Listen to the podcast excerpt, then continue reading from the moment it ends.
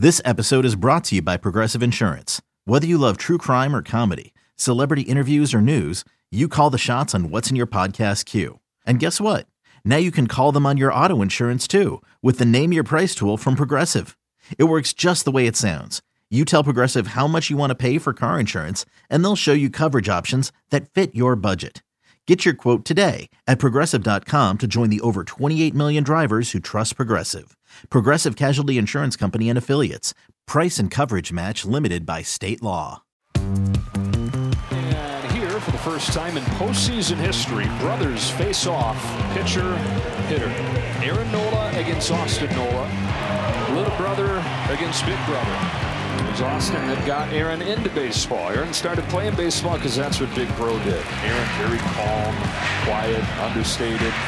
Austin more outspoken. He's kind of made his name as the vocal leader to the pitching staff for the Padres. Both playing in the championship series. One of them headed to the World Series. There goes Kim. On a base hit to right center.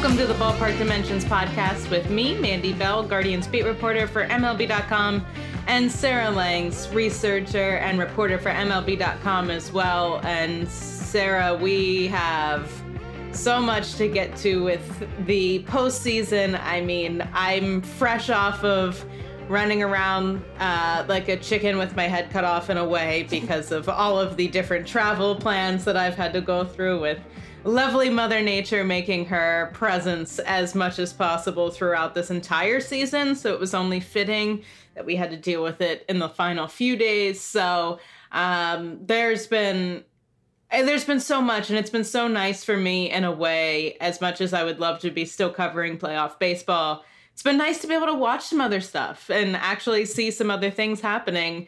Uh, as you know, it's been difficult to keep up with because you texted me to see if I had seen um, some highlights earlier in the week, and I was like, um, no, I'm writing. What's up? And uh, was it? It was Rhys's homer the other night, correct? That Uh, Schwarber. Schwarber's homer. It Rhys's was the night after. Schwarber's homer the other night. That you were like, "Can you go watch this?" And then we Facetime so that you can see it. and I was like, "Yes." Uh, now I'm intrigued. So it's been nice to actually be able to watch and keep up now because the postseason has been unbelievable. Oh my gosh, it's been amazing. And as you said, I mean, you know, it was a couple days ago now, but what was that on Tuesday? Kyle Schwarber hit that 488 foot home run, 119.7 mile an hour exit velocity. And I was watching the post game show, and they had uh, Kyle Schwarber on. And if you haven't seen him by now, you probably have at this point. But Bryce Harper had an mm-hmm. amazing reaction to the home run. And it is a breaking ball. Schwarber was ready. How far does this go? Wow. Deep to right field. Titanic shot into the second deck. Second deck. Wow. The Phillies take a 2 nothing lead. So they're talking to Schwarber right after the game. And they say, Hey, have you seen how Bryce reacted to the home run? He's like, No. So they had a monitor in front of him and they had him uh, watch that and see how Bryce reacted. Mouth agape, just totally in awe. The look on Bryce Harper's face was absolutely priceless when he saw that ball leave the yard. What was the conversation in the dugout And following? I saw that happen, and I'm like, you know what? I wonder if I can do this to Mandy because you had just covered game five of the ALDS, and I knew you were probably in transit. You said no. Bryce, your, your reaction to how far uh, Schwarber hit the ball. FaceTime, watch you react. It was amazing. Yeah. it was far. And I feel like this is the perfect way to get into the NLCS. So right now we have we're talking on Friday morning. Game 3 in Philadelphia is tonight. This series is knotted up 1-1. I really thought we were going to be talking about a 2 0 Phillies lead. But the Padres had that big comeback. They came back after the Phillies went out to a 4 0 lead in game two off Blake Snell in the first inning. The Phillies were 27 and 2 in their postseason history when leading by at least four runs. They are now 27 and 3 because the Padres' big comeback. And now we have a pivotal game three. So, in all best of seven series in the postseason, tied 1 1, the game three winner has gone on to win that series 67 of 97 times. That's 69% of the time. And if you go to the current format, 2 3 2, teams that split those first two games in their home ballpark, so that's the Padres, have still gone on to win that series 47 of 85 times. So that's 55%. So by that, it's basically a toss up a little bit towards the Padres, but game three is going to be pivotal tonight. I mean, you said that you're sitting here expecting it to be a 2-0 lead and that's what we would be talking about. I'm expecting this to be the Dodgers that we're talking about. I'm not I was not mentally prepared for this Padres Phillies series and I think that's what makes it so great because these these upsets you have one side of the bracket that went as everyone expected all the favorites doing exactly what they should be doing and then the other side was a train wreck where nothing went to plan. And I think that brings such a flair to the postseason um, where you have teams where you, ha- you haven't seen them every single year and it's been a different mix.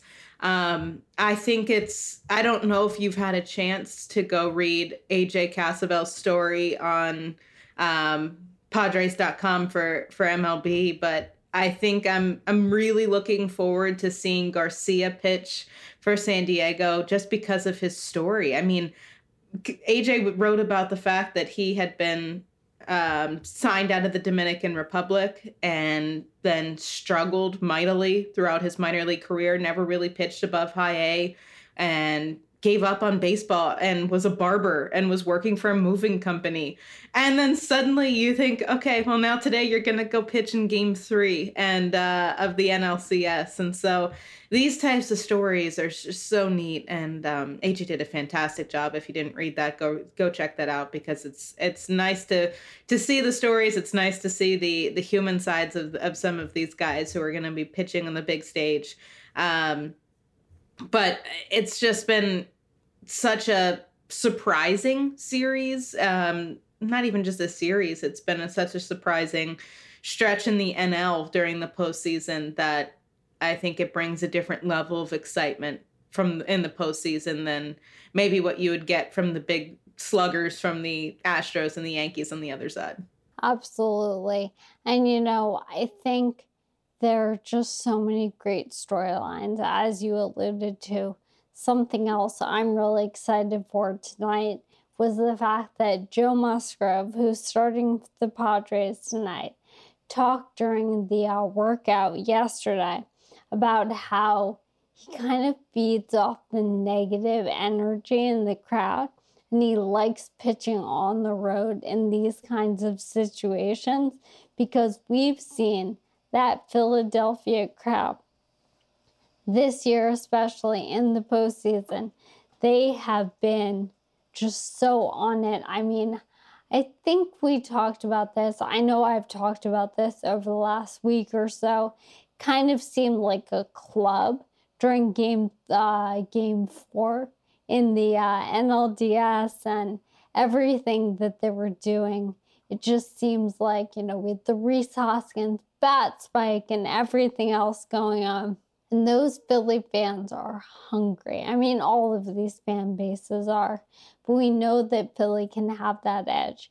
And the fact that Joe Musgrove is sitting there saying, Yeah, I'm excited to pitch in that atmosphere, that is why he is who he is for this team. We had him pitching, of course, in San Diego and uh, New York, excuse me, in the wild card series against the Mets. And he just seems to have that edge to himself as well. And so I love that idea of relishing pitching in enemy territory. And I'm really excited to see how that works because he says that, but he hasn't pitched anywhere like Philly in the postseason yet. So let's see how that looks tonight. Think these, it's hard to call them underdog teams when they're in the postseason because obviously they're better than most of the teams uh, in the majors this year. But it's the approach that these underdog teams always sort of have. Like I covered that with Cleveland this year, where they are fueled on that type of stuff, and it didn't work out in Cleveland's favor. But we talked to Josh Naylor after um, they were knocked out and asked him if you didn't see, he did his rocking of the baby celebration in game four, three, four, game four, every game blends together. Game four, they were still down um, but he was doing that rocking the baby celebration because he calls the pitcher his son, and that's his celebration. And of course, he was expecting New York to eat him alive for that, and they did. Um, the entire stadium's chanting, Who's your daddy? And they're rocking the baby at him as he's walking into the dugout. Um, Gleyber Torres rocked the baby. They had a whole bunch of different things going on with that and Naylor loved it. Like, I, I mean, it's it probably would have been better for him if he could do something where it was like he was on the winning end of this, whether it was just a hit or something simple, but he didn't. Um, but even though he took it so graciously in a way of, okay, I asked for this and this was fun. He said that was like a dream to have a whole crowd getting riled up because of you and um, creating that type of atmosphere. He kept saying this like, "Well, this is what baseball needs. We need this go back and forth." And he kept showing him on the TV. He was smiling over all of it, and so um, it just seems like these types of underdog teams don't get as rattled by that because they're fueled by so much hate and doubt throughout the season that they they really seem to embrace it and that's sort of what we're seeing on the same side with with uh with well, going to Philly. okay, you just took my uh, baseball is the best moment for the end. Oh no! I was going to talk about Naylor, but it's okay. I've got backup. oh, no. But no, I mean that was an incredible reaction, and definitely, I mean, I think these teams are fearless. We saw that. Obviously, the Phillies beating the Braves. That was a 14 win upset when you look at regular season wins, and then the Padres being the Dodgers, that was 22 win upset, which was the second largest in a postseason series behind only the 1906 World Series when the 116 win Cubs lost to the White Sox. So I just think once you pulled off upsets like this, no one expected you to be there. It's kind of like the phrase of playing with house money. These teams are just going to go as far as they possibly can, and they don't care about those expectations. And then on the other side, we have the ALCS, which is incredibly shocking. It's the two teams we expected to be there. They're meeting in the postseason for the fourth time in the last eight years. They're meeting in the ALCS for the third time in the last six years, of course, the Astros and the Yankees. And this series has been fascinating because the Astros have won these games, close games. The entire postseason, they've been winning close games. And yet they're so dominant that, you know, Allison Footer, one of our wonderful uh, executive editors for MLB.com, was asking me last night, hey, has the team ever gone undefeated in a postseason? They've won five games by a total margin of victory of plus seven. It is the lowest run differential in a five game span where there were all wins in postseason history in a single postseason. And yet we're talking about could they possibly go undefeated? So, as I'm alluding to, the Astros have that 2 0 lead in the series heading to New York for game three on Saturday. And in best of seven postseason series, teams taking a 2 lead have gone on to win that series 74 of 88 times. That's 84%. Oh my gosh. That's unbelievable. I mean, I was expecting the Astros to be good, but like I thought the Mariners were going to give them a bit of a challenge. And yes, they played for like 3,000 innings uh, in their clinching game, but outside of that, it just it's been it's been crazy to see them sort of just in a way float through this, but like as you're saying, it's been such close intense games that it hasn't been like a cakewalk, but yet they're constantly coming out on top. They are, and it's fascinating because they're hitting 229. There have only been two teams to hit lower than that in a five game span in the postseason and win all five games. So they're hitting 229, but they're pitching out of their minds. They're not hitting with runners in scoring position, but they're getting those key home runs. Last night it was Alex Bregman into the Crawford boxes. You can say whatever you want about the fact that it was a 91.8 mile an hour exit velocity. Not exactly the most crushed home run, but that's a batter who knows his home park and knows how to hit it out there. But their pitching has been so dominant over the Yankees in this series they have gotten the Yankees to strike out 30 times in two games, 17 in that first game. When the Astros only struck out twice, that was the largest differential in strikeouts in a postseason game, that 15 strikeout differential. And I love this. The record they broke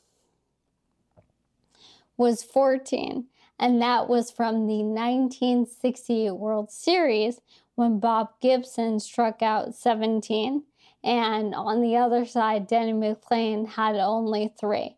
I love when we have a strikeout record that isn't just from the modern kind of current era. But now, of course, we have them at the top 15 strikeout differential. Then last night it was 13 strikeouts for the Yankees they're just swinging and missing so much. The Astros have induced a 40.6% whiff rate against the Yankees in this series. A little context Jacob DeGrom was 99th percentile in whiff rate this year at 41.5%. So the entire Astros in this series so far are basically Jacob DeGrom.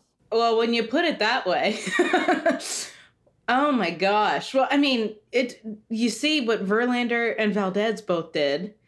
You look at what their starting pitching can do. You think about how the Yankees had to basically deplete their pitching throughout the ALDS.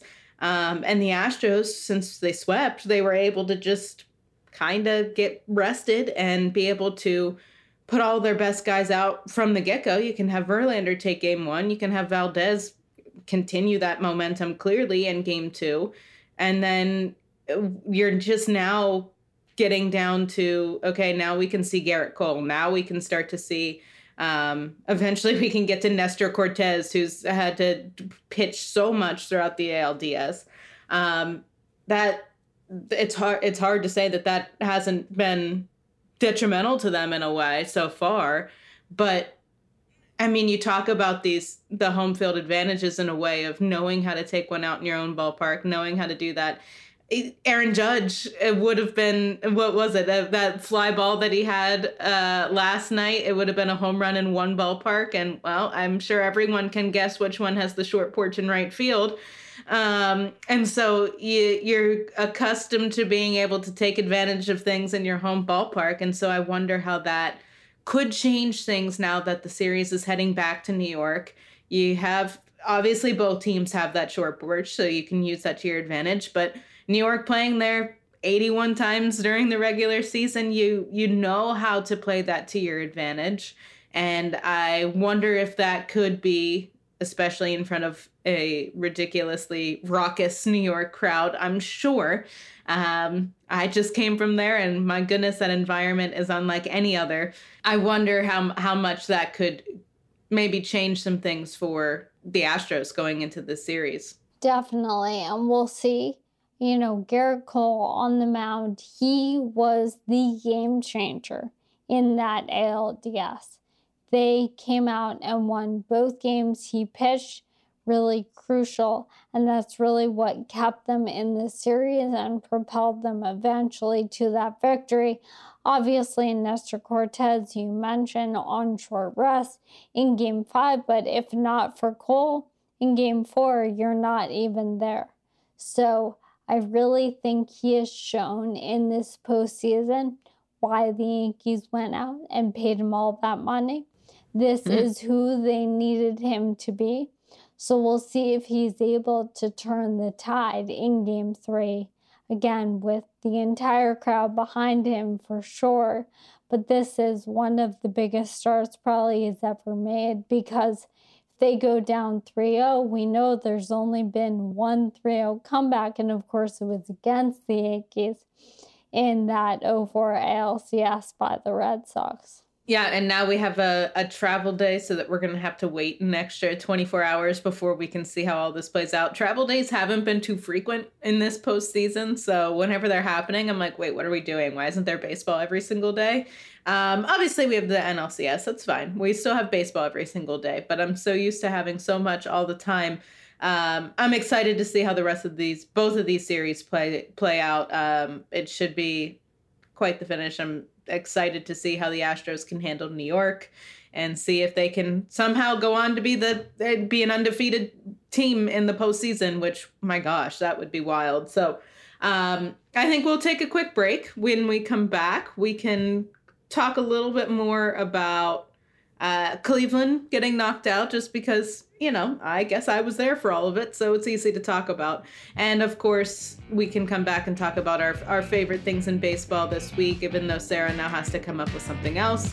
So we'll step aside and we'll be right back.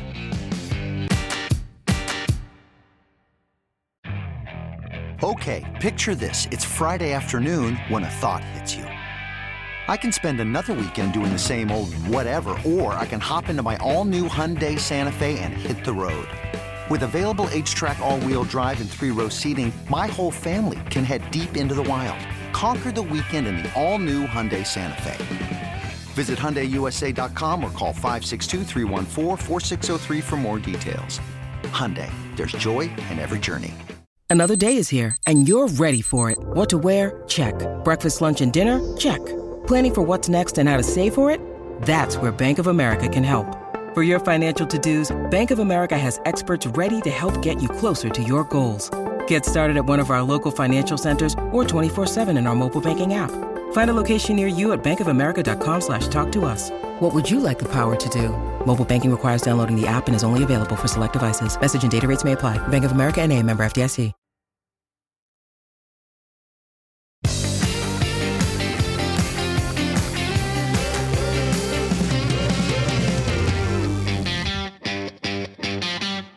Welcome back to the Ballpark Dimensions podcast with me, Mandy Bell, Guardians beat reporter for MLB.com, and Sarah Langs, researcher and reporter for MLB.com as well.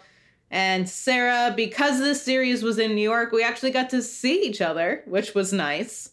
Um, Cleveland was in New York for what felt like an eternity um, because of rain and weird off days and uh, everything in between. So, uh, it was nice. I could sneak off. I could come see you. We could uh, watch a little bit of baseball together, which was a good time. But uh, it was it was quite the hectic week, I should say, of of not really knowing how to schedule things with two postponements uh, and an, an intense series of a lot of built up anger after Josh Naylor did his rocking of the baby.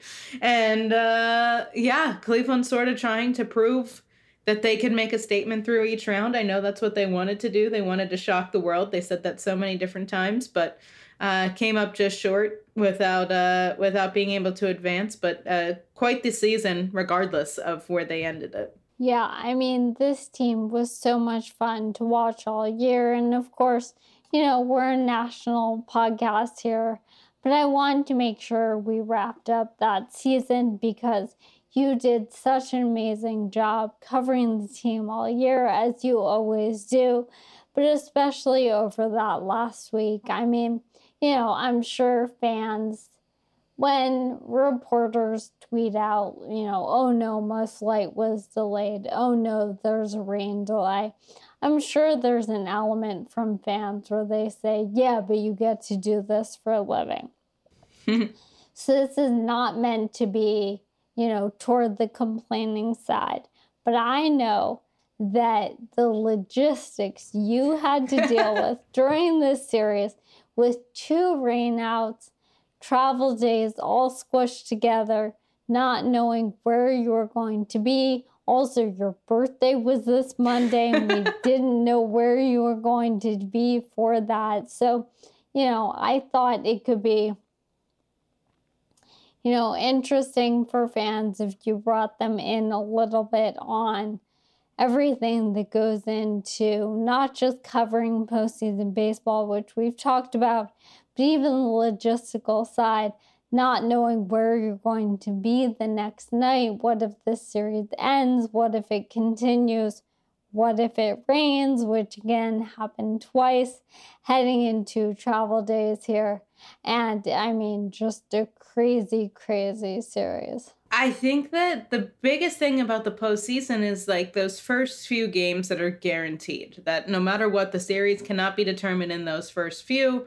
Um, those are always the nicest because it seems like you can book things. You can put things in this is written, this is in ink. I am inking this down. I can fly back from New York on Friday. I can do this, I can do that. Um, that got completely thrown out of whack because I wasn't, I knew that there was bad weather in the forecast, but I just, I don't know. For some reason, the postseasons, I'm like, they're just going to get through it. There's no way that the schedule is going to get thrown off. Um, so the first rain out, when the game was supposed to be on Thursday and got moved to Friday, I had a 10 a.m. flight for Friday, so obviously that wasn't going to work. Had to scramble because everyone in both sides of the media in both Cleveland and New York at the same time we're trying to switch all of their flights. And you're watching every flight, the prices skyrocket by the second. You refresh, it's $100 more, it's $400 more, it's $600 more. It was absolutely insane. And so the scramble of just trying to get a seat to get back to Cleveland in time. Uh, we have a travel agent, and I called and I was just like, "Hey, uh, I I need a, a seat. Uh, I need to get back to Cleveland." And he interrupted me, and he's like, "I I don't have any seats left." And I'm like, "Um, I kind of need one though. So, uh, what can we do here?" And so it was absolutely wild to try to leave game two. The only way I could get out of there was leaving Friday night after the game. It was an uh, afternoon game, so there was an eight o'clock flight. Well, by the time extra innings wrapped up, because of course I said the only thing we need to make sure of is there's no extra innings so I can make my flight. So I knew I guaranteed extra innings at that point. And then uh, we had the the post game reaction, the Guardians won in extra innings. So, of course, there's going to be a lot of people to talk to. You need to make sure that um, you're really getting the feel of the clubhouse. They just even the series 1 1. Like it was a big deal, obviously, winning in New York. So I come upstairs, I'm thinking, I don't have a single second to to write here. So I need to get to the airport. I thought that I could just hop in an Uber right outside of the ballpark because I'm so used to leaving so late after when fans clear out.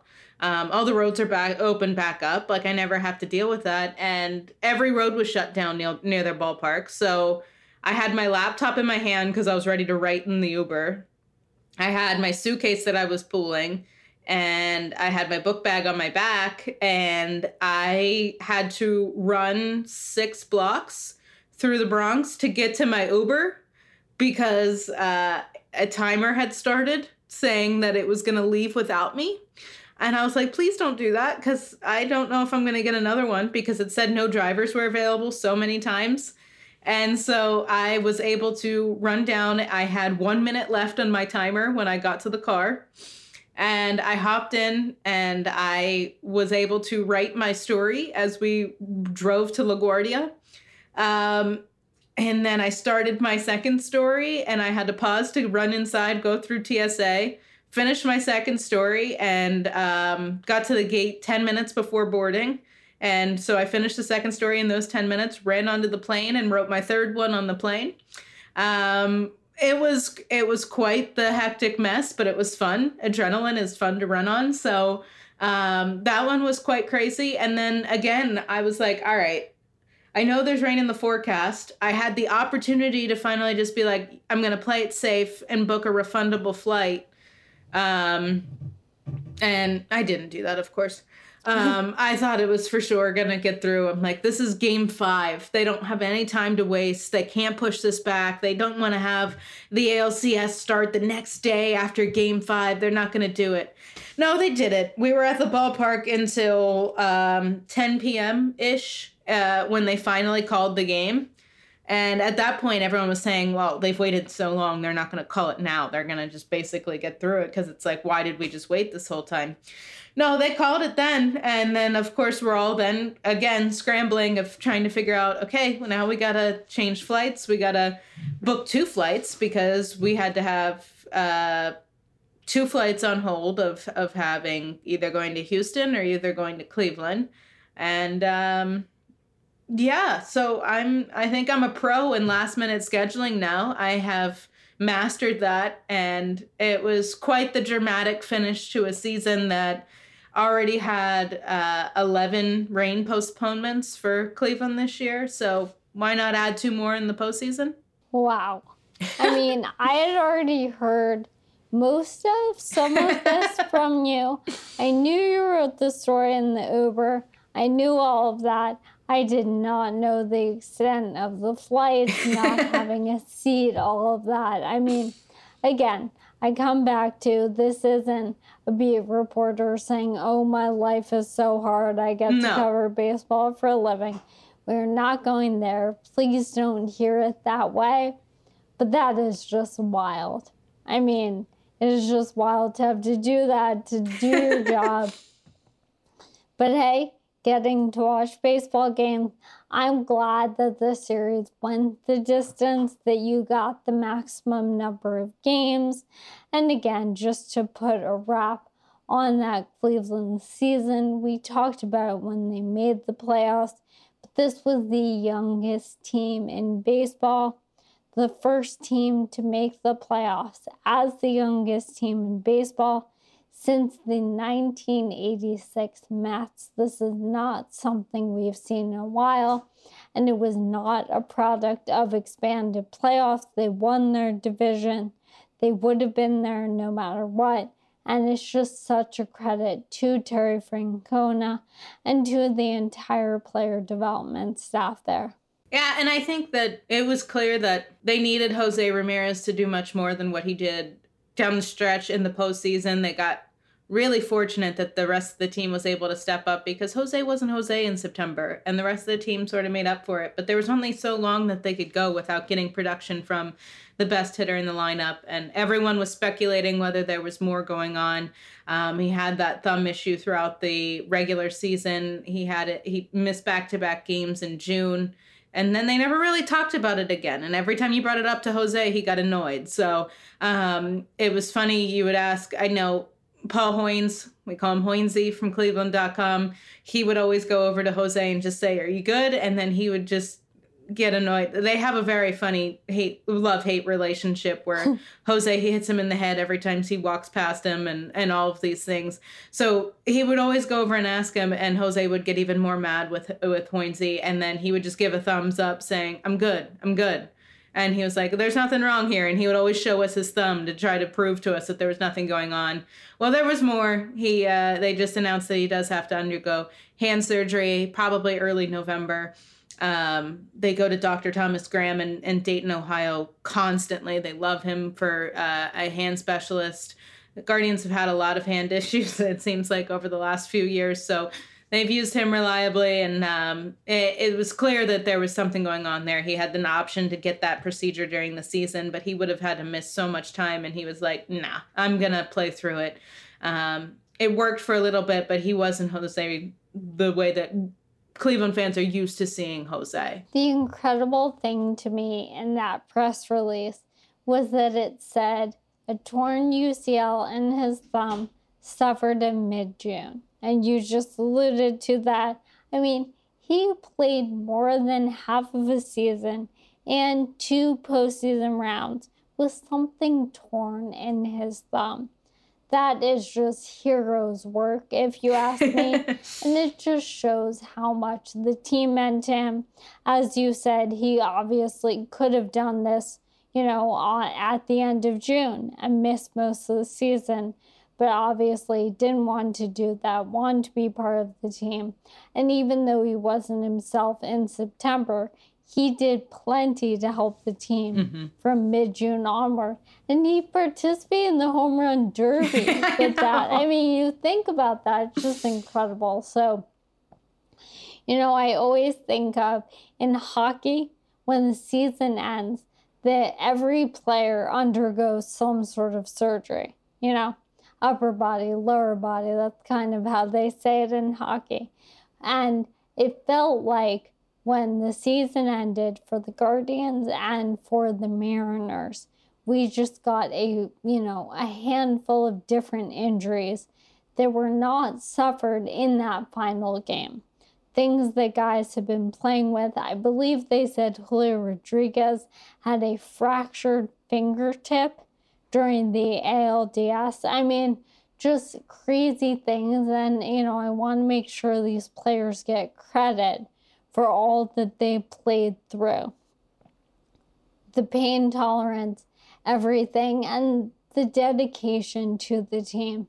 It's really impressive, and it just shows how much being a part of a team really matters to these guys. Absolutely. I mean, Josh Naylor's been so beat up because of coming back from nearly splitting his leg in half, it seemed like. So um, last year, he had such a gruesome injury um, and he, you could see he was playing through a lot of pain this year at different times. And he said he needs to go get checked out now, make sure he can have a regular off season. And someone followed up and said, "Do you not think you can? Do you think something's wrong?" And he sort of just had a smirk on his face, and he's like, "We'll see."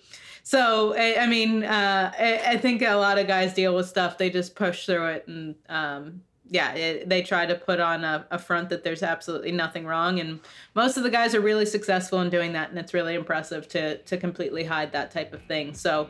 Um, we'll take a quick break. Sarah, you go think of something else since you can't talk about rocking the baby anymore. And we'll come back with our favorite moments in baseball from the last week.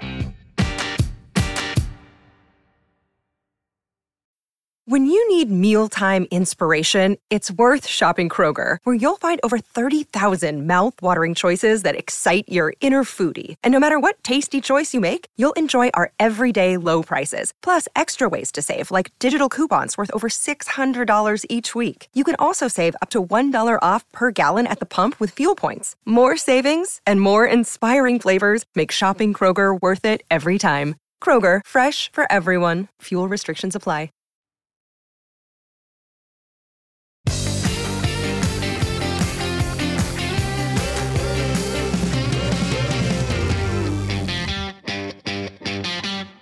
Welcome back to the Ballpark Dimensions podcast with me, Mandy Bell, Guardians beat reporter for MLB.com, and Sarah Langs, researcher and reporter for MLB.com as well. And Sarah, do you have a backup? Are you ready to go? I do. So, this happened on Twitter a couple days ago. John Clark, who covers the Phillies for NBC Sports Philadelphia, tweeted out a picture of a Phillies fan in San Diego who came from Washington, D.C. to see the Phillies play in San Diego. He went and saw them in San Diego because the tickets were significantly cheaper there than going to Philly, even though being in DC obviously was much closer to Philly. Uh, the fan, his name is Jeff Crawley.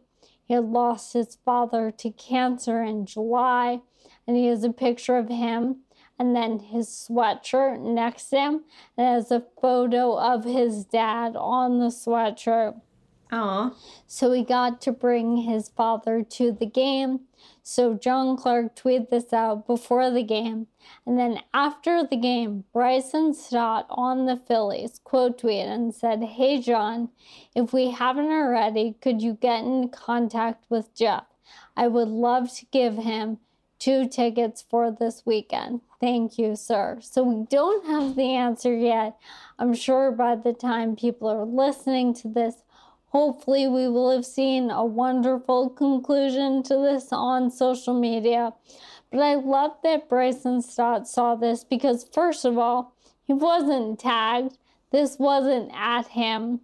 But clearly, he was just looking. He saw the story. He was taken by the story. So, you know, it's just an example of the fact that these players are people, that stories really resonate with them as well. They're not just out there playing a game, going home, and not caring about the fans or the other people involved, but it really shows how much they care about the entire sort of operation.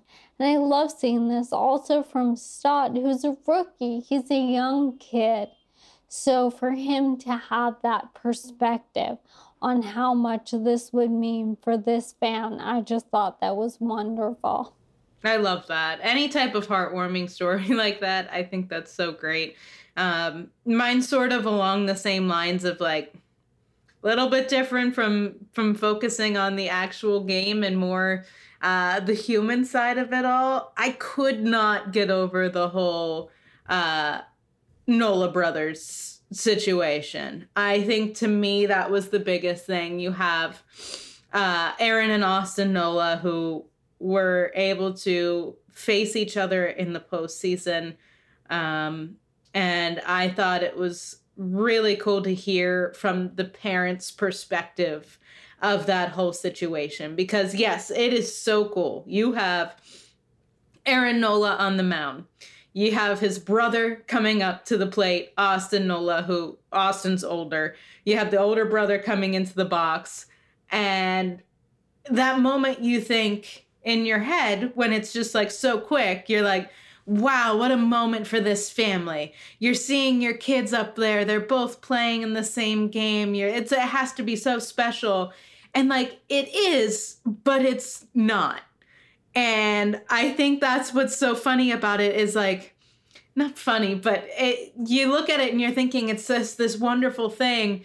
And the, I think I read about how uh, the mom was like hitting the dad, saying, like, like why when they showed you you had no expression you had no reaction what's wrong with you and he was like I-, I, didn't because i didn't know how to feel. Like yes i was super excited for austin who then knocked in a run with a single against his brother. Uh, yes i was so super excited for him but i didn't want to cheer because my heart broke for aaron in the same moment. And it's like yes, it's such a cool moment for that family, but it's also this gut wrenching what do I do? Who do I cheer for? It's like trying to figure out, like, no family has a favorite kid. You don't have like this favorite moment. You don't want to root for someone else to fall, for someone else to have success. So that that moment where it's like, I don't know what to do, I thought that was such a an eye-opening perspective to see what these families can have to deal with. But overall the big picture is that is such a special moment. Like regardless of like how it went that is such a cool moment to be able to have um, brothers face each other. And i think everyone had i think you posted was that the first time that that had ever it happened was. in the postseason? It was the first time in a batter versus pitcher matchup. They're the sixth pair of brothers to face off have their teams face off in a postseason series but each of the five prior, they were all like both position players. So this is the first time we had a brother bat against his brother. And as you said, in that second plate appearance, the RBI hit. I mean, the key hit in that inning, or one of them, to really get that going. And, you know, the mother has been quoted as saying, you know, no matter what, one of our kids is going to the World Series. This is amazing. That's unbelievable. And I agree with that. And I feel like that's how I would react. But I also kind of agree with the dad. They kept showing them during that inning. And of course, it's heart wrenching to see your son give up the lead, leave with the game tied and then losing. And so much momentum shifting. And the idea that his brother is the one who kind of keyed it, I mean, it's it's tough. It's almost like biblical.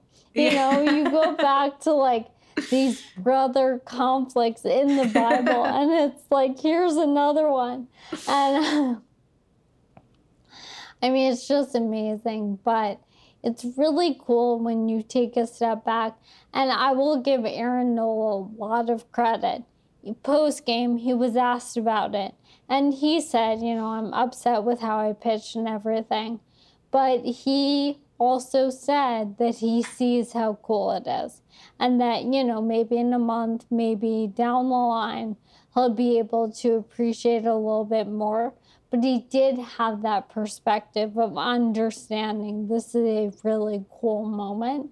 And that's hard to do when you're a competitor and you just pitch poorly and you didn't help your team win the game. So I think he deserves a lot of credit for that. But I mean, just an amazing, amazing moment that we got to see that happen. I mean, just so, so cool.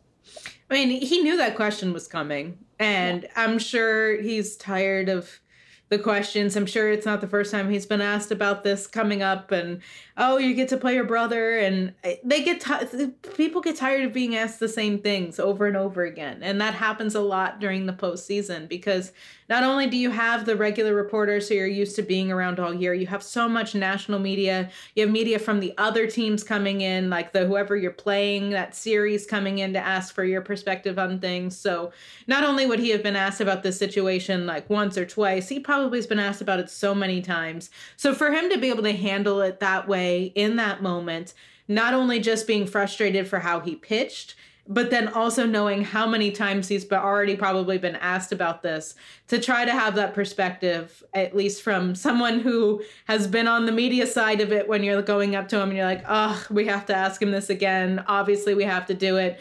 It's going to be like beating a dead horse at this point but for him to have that perspective was refreshing and nice to see him take that angle. And I'm sure when Christmas rolls around at some point, Austin's going to be able to make the joke at Christmas dinner or whatever it might be, saying, by the way, I still have one up on you or whatever it is. And at that point, it's going to hurt a little bit less. It's going to hurt, but it's going to hurt a little bit less. And I'm sure that this is going to be something fun for the family to look back on. I'm sure Aaron would rather be the one who could be bragging at the dinner table, but um, I'm sure that'll be fun for them moving forward. So, yeah, thought that moment was really, really neat. Although one had to suffer and one got to brag. Um, I thought that was a really cool moment for baseball. Thank you as always for listening. Don't miss an episode by subscribing on Apple Podcasts, Spotify, or wherever you get your podcasts. If you're enjoying the show or have any suggestions, leave us a rating and a review. Thank you as always for listening to the Ballpark Dimensions podcast, and we'll see you next week.